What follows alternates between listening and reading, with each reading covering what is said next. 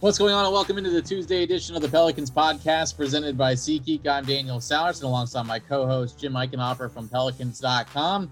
We do have a draft preview for you as we are a little over 24 hours away from tomorrow night's NBA draft, and it already feels like things are about to get crazy. So we brought in some reinforcements to help you and help us get you ready for tomorrow night. That's Christian Clark, who covers the Pelicans for NOLA.com, the Times Picayune and the advocate as uh yeah it's it's going to be wild. There's so many things going on right now. And christian um how much how much draft stuff are you watching right now on youtube? Are your eyes glued to the certain draft picks? What's going on my friend? What's up fellas? Um yeah pretty pretty interesting week. Uh it's it's kind of crazy that you know the draft trades and free agency have all been compressed into one week.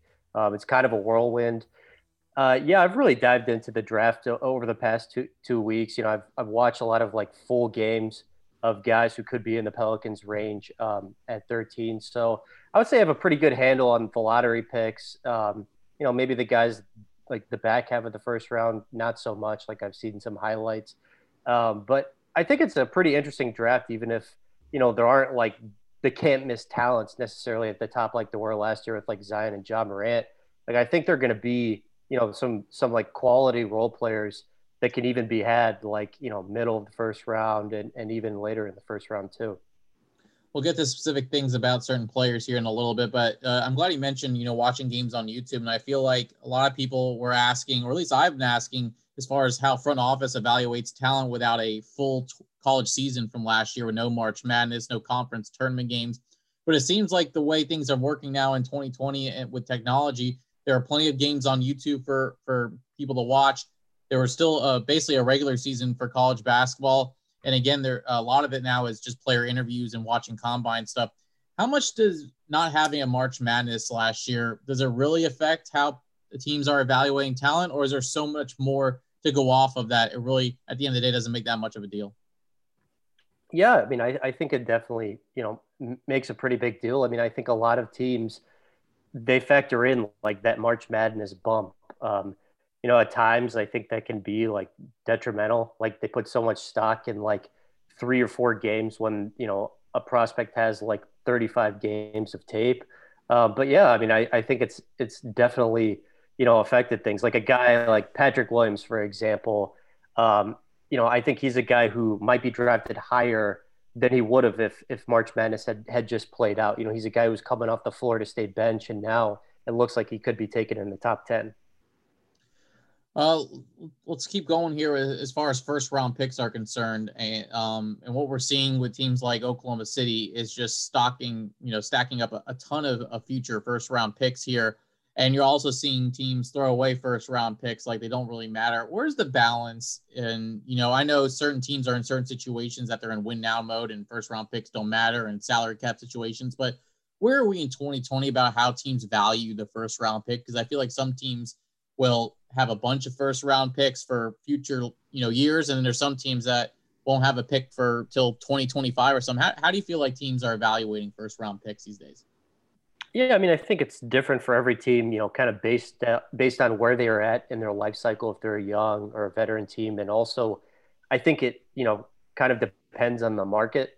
Like if you're if you're an executive of a big market team, like I don't think having those first is necessarily as important because you know you can be confident that like well if we're able to just get like one good player there's a pretty good chance that other really good players will come here i mean i think if you're in a smaller market like you know Memphis, Oklahoma City, New Orleans, then yeah, those first round picks are, are really important. I mean, you're going to have to draft and develop. I mean, that's that's your pathway to success. Like you're not you're probably not getting meetings with like the blue chip free agents. So like I think they're they're definitely more important in you know kind of the market that that we're operating in.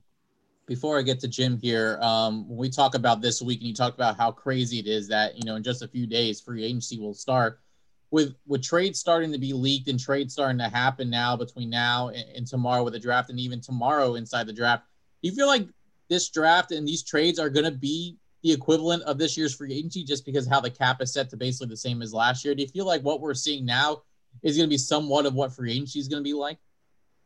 Yeah, I mean, th- I, this week is like all one thing in in my mind. I mean, I'm not really like viewing these as as two separate things. I mean, it's just it's just so weird, man. Like, I mean, teams are basically like reshaping their entire rosters in a span of like 10 days and then you know we got training camp in early december um, i mean like you know this is like what happens in these 10 days is going to have ripple effects across the league for like years to come you know christian along similar lines i remember i can't remember specifically what year it was but i remember there was concern from the league overall that it was getting to the point where trades and free agency were kind of overwhelming the draft itself in terms of the coverage and the excitement for it. I mean, is it kind of unavoidable to some extent this year that that might be the case as well?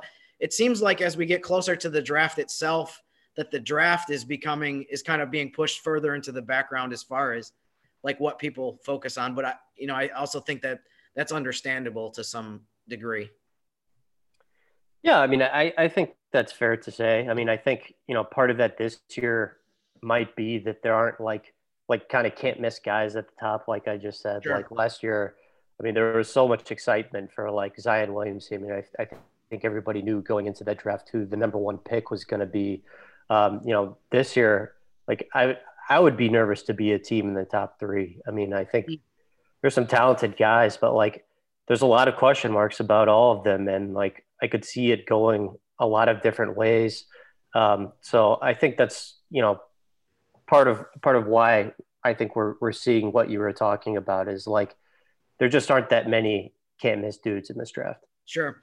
You mentioned earlier that you in terms of your studying for the draft and the research that you've done, you feel like now you're at a point where you have a pretty good handle on the top 20, but you may, maybe not on like late first round, early second round guys. I think one of the things that's interesting about that and this this year is probably not that much different from a lot of other years um, it's hard to have a handle on 20 through 50 on the draft board because there might be 50, 60 different guys that could fall somewhere in that range. So um, I think that's interesting. But it, you also just reference, I mean, you, you say, and I feel the same way, I don't necessarily have a great handle on the late first round, but how good of a handle do we even have on how the first three picks are going to go in terms of the order of those trade possibilities, et cetera, et cetera?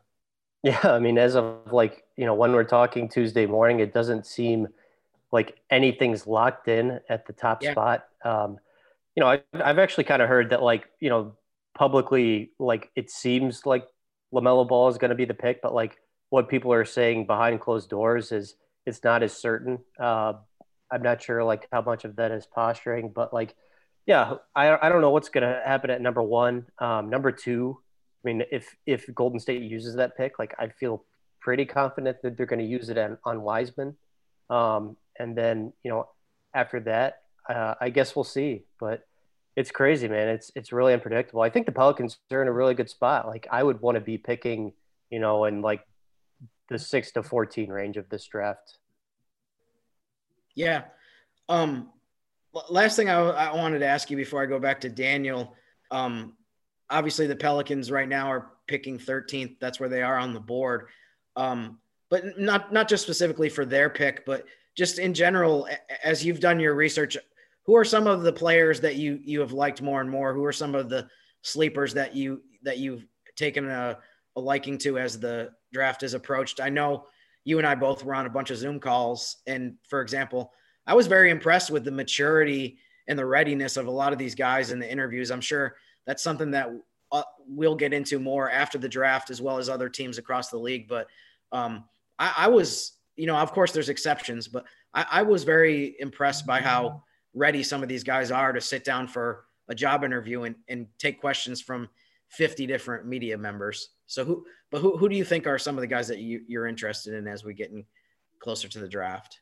Well, I totally agree. I mean, I was like a pretty close to a disaster when I was like 19 or 20 years old. Um, so yeah, these guys yeah. are definitely like polished. Um, it's it's really impressive. Like I feel like, you know, like kids who are teenagers or in their early 20s in the NBA have come a long way, even in like the last 10 or 15 years. Mm-hmm. Um, as far as like specific guys at 13, who I kind of like, I mean, I think the Pelicans could do a number of different things.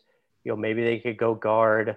Um, I think a forward who can knock down threes is is a realistic option, and like I could even see a couple of different scenarios, while not as likely, where they go big again. Um, I like I like Aaron Nesmith a lot, the kid from Vanderbilt who like just shot the absolute crap out of the ball from three last year.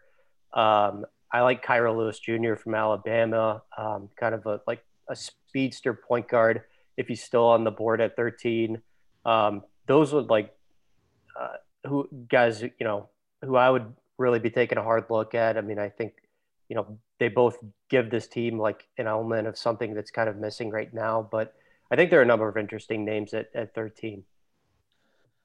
Christian, let's kind of look at the landscape of the Western Conference. You saw a team like the Phoenix Suns make a, a huge trade yesterday with acquiring Chris Paul uh, from the Oklahoma City Thunder.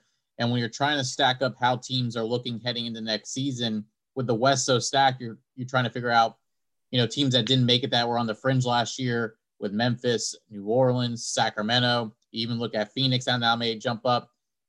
How does the Western Conference look as of now heading into tomorrow? It just seems like there are more and more teams maybe besides Minnesota, every team is fully confident that they have a shot at making the playoffs this year. How wild is the Western Conference right now? We haven't even finished the draft or free agency. Yeah, it's absolutely terrifying. I mean, I've I've said for a couple of years that like I think the league should just go to like a, a one through sixteen format, like abolish, you know, like one through eight seeding in each conference because the conferences are just so imbalanced. Like it's just so hard if you're, you know, a Western Conference playoff team but I think what the league is going to do, where they have the play-in tournament with the seeds who finish seventh and eighth and ninth and ten this year, I mean that's that's like a definite win for New Orleans. Like even if they're you know in like tenth, eleventh, twelfth place um, toward the end of the year, like they're still going to have a they're still going to have like a shot to you know get one of those last two playoff spots in the Western Conference. But yeah, it's absolutely terrifying. I mean, the West is insane. I'm, I'm glad there's that playoff tournament. Uh, before I let you go, Christian, I, have noticed from your Instagram that you are getting into cooking a lot, and so since the the ver- the draft is going to be all virtual this year, we're not going to be stuffing our faces with chicken tenders in the media room this year. Th- does Christian Clark have something on the menu for draft night, or because it's going to be so much work for you that it might be a, a takeout kind of situation for you? uh, I might ask my wife nicely if, if she can cook that night. Um, yeah, man. I mean, I uh, I did some cooking like like for like I was like a line cook when I was working in Denver, kind of part time. So kind of got into it then, and I bought a uh, Justin Devillier's cookbook when I moved down here because I was like, all right, I want to learn like some New Orleans and Louisiana recipes. So yeah, a lot of gumbo lately. Uh, I have some of that in like the freezer. I don't know. I might just unthaw that. Uh, because it's really good. But yeah, man, I'm, I've enjoyed the food down here probably more than anything. I mean, the warm weather and the food, uh, I, am feeling it at home down here. It, it's definitely a great combo. I, I, thought the world needed to know what Christian Clark's going to eat on draft night. Jim, should I be asking you what's on the menu in the Eichenhofer household? definitely not. Actually, I was going to just interject and invite us to Christian's home. Sure. It, it, sounds like that. That's actually the, probably the better plan would be to, to jump in on that. So we're coming over. We're coming over, Christian. Just letting you know now. Oh, okay, okay, all right. I'll uh, I'll up my portions. I'll I'll make double of everything. Tell your wife party of four. We'll include her. It'll be a nice nice feast. I know she'll talk draft with us. It'll be a lot of fun. Sounds yeah. hey, sounds great, guys. It should be a really fun night. It should be. I appreciate it. You can follow Christian Clark on Twitter at cclark3000. Really good stuff there uh, from NOLA.com, Times Picayune, and The Advocate. And of course, he'll be locked in tomorrow for the NBA draft. Uh, as will we. No, no show tomorrow. I'll be on uh, Gus Kattengell's Sports Hangover tomorrow from 12 to 3, answering questions and kind of breaking down the draft. And then Jim and I will be back on Thursday for a draft recap. Who knows where things are going to be by Thursday morning, but it, these next couple days uh, will be one hell of a time. Christian, I appreciate the time as always, my friend. Thanks, guys. All right, that'll do it for today's podcast. Enjoy the draft tomorrow and until Thursday. For Jim and Christian, I'm Daniel. Thanks for listening to the Pelicans podcast presented by SeatGeek.